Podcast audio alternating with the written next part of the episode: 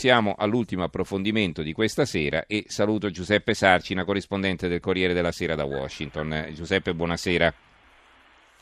Buonasera a voi, buonanotte. Allora, buonanotte. Allora, eh, eh, parliamo della Corea del Nord. Eh, vediamo, ci sono diversi titoli qui sulle prime pagine, eh, leggo, ne leggo rapidamente qualcuno. Il quotidiano nazionale, il giorno della nazione, il resto del Carlino, ultimatum di Trump, la Corea cerca guai. Eh, il dubbio, Trump minaccia la Corea, cercano guai, viene riportata sempre questa frase. Poi vedo qui eh, ci sono diversi commenti, vabbè, non abbiamo però molto tempo, vorrei quindi vengo subito a te. Allora, eh, dopo l'intervento in eh, Siria, che però è stato precisato eh, proprio poco, poco, fa, pochi minuti fa, non stiamo andando in Siria, ha detto Trump, la nostra era un'azione mirata.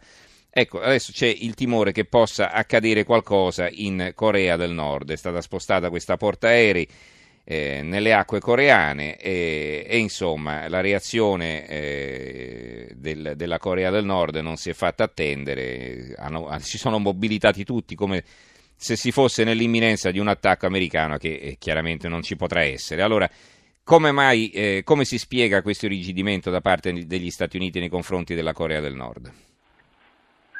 Ma diciamo che mh, questa, questa linea, questa svolta, diciamo, così dura, eh, anche improvvisa, è un po' diciamo, il risultato di una, una strategia di assestamento diciamo, dell'amministrazione Trump, nel senso che ehm, dopo aver fatto una prima ricognizione con incontri con il primo ministro giapponese, con incontri con il primo ministro coreano e soprattutto dopo il vertice con il presidente cinese della scorsa settimana, eh, l'amministrazione ha capito che la minaccia coreana è una minaccia reale perché sul piano militare eh, il, diciamo, il regime di Pyongyang si avvicina sempre di più al momento in cui disporrà degli ordini nucleari in grado di minacciare non solo i paesi vicini ma anche paesi molto lontani, compresi gli Stati Uniti, da una parte, e dall'altra si è capito che la strada diplomatica in qualche misura è ostruita da un atteggiamento dilatorio della Cina e che quindi la situazione si sta abitando pericolosamente con il governo appunto coreano che va avanti con i test nucleari e con eh, il negoziato diplomatico che non riesce neanche a essere incardinato.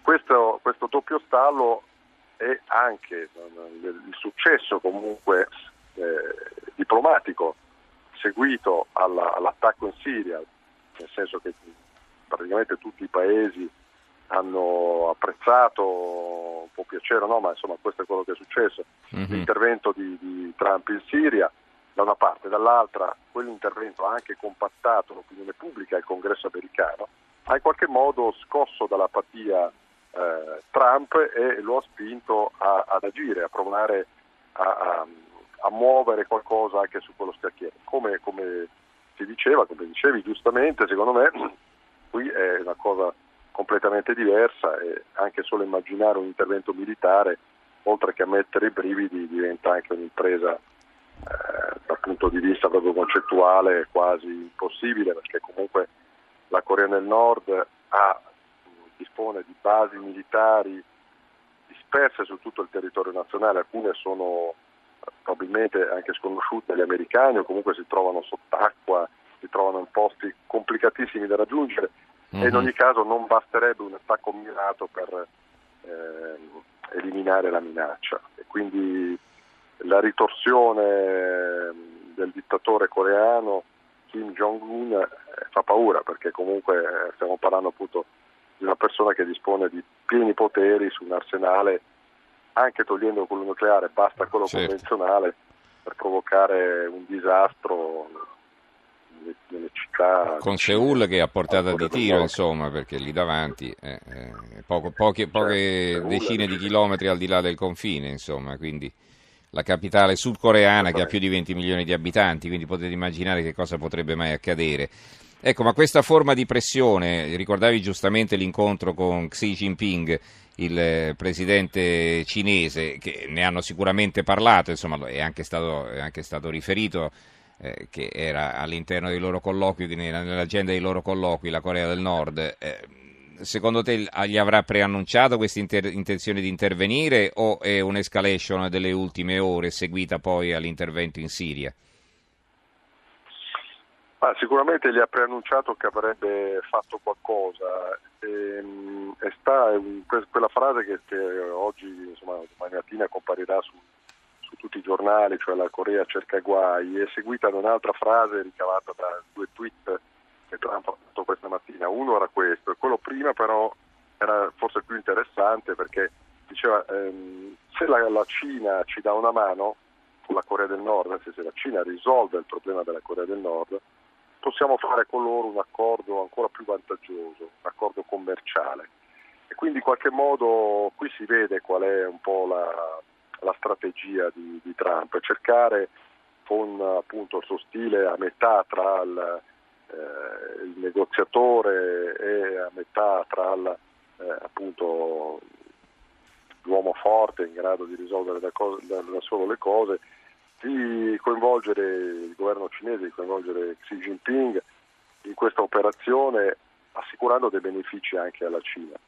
Mm-hmm. Adesso il problema è che, eh, come appunto già da tempo peraltro messo in luce analisti qui a Washington e comunque insomma negli Stati Uniti, eh, il tema è che bisogna dare qualcosa anche alla Corea del Nord, cioè un negoziato fatto completamente alle spalle del, di un regime, per quanto questo regime sia una dittatura e sia comunque un paese con cui è difficile parlare, però eh, è, è, è, intuitivo che diventerebbe difficile da accettare per chiunque. Mm-hmm. E allora la difficoltà è cercare di arrivare a Pyongyang passando da Pechino.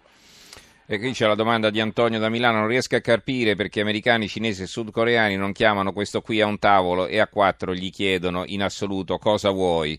E forse non lo sa neanche lui cosa vuole eh, Kim Jong-un. La domanda, eh. la domanda dell'ascoltatore la sì, domanda sì, è pertinente, certo. Molto, molto pertinente e molto giusta. È esattamente questo il problema, cioè fare un tavolo a quattro con uh, Stati Uniti, Corea del Sud, Cina e, e chiedere a questo a questo um, signore insomma, che cosa vuole, in poche parole, o comunque che co- di che cosa ha bisogno per essere rassicurato.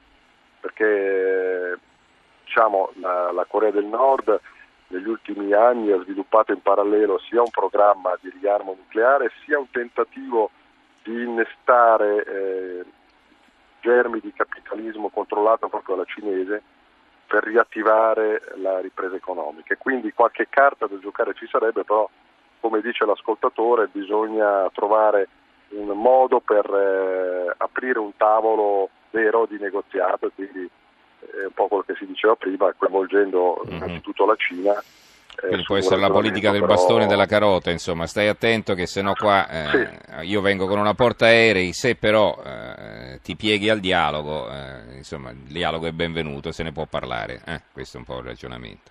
Potrebbe essere questo, potrebbe essere questo. E speriamo che sia così. Allora, grazie allora a Giuseppe Sarcina, corrispondente dagli Stati Uniti del Corriere della Sera, grazie e buonanotte.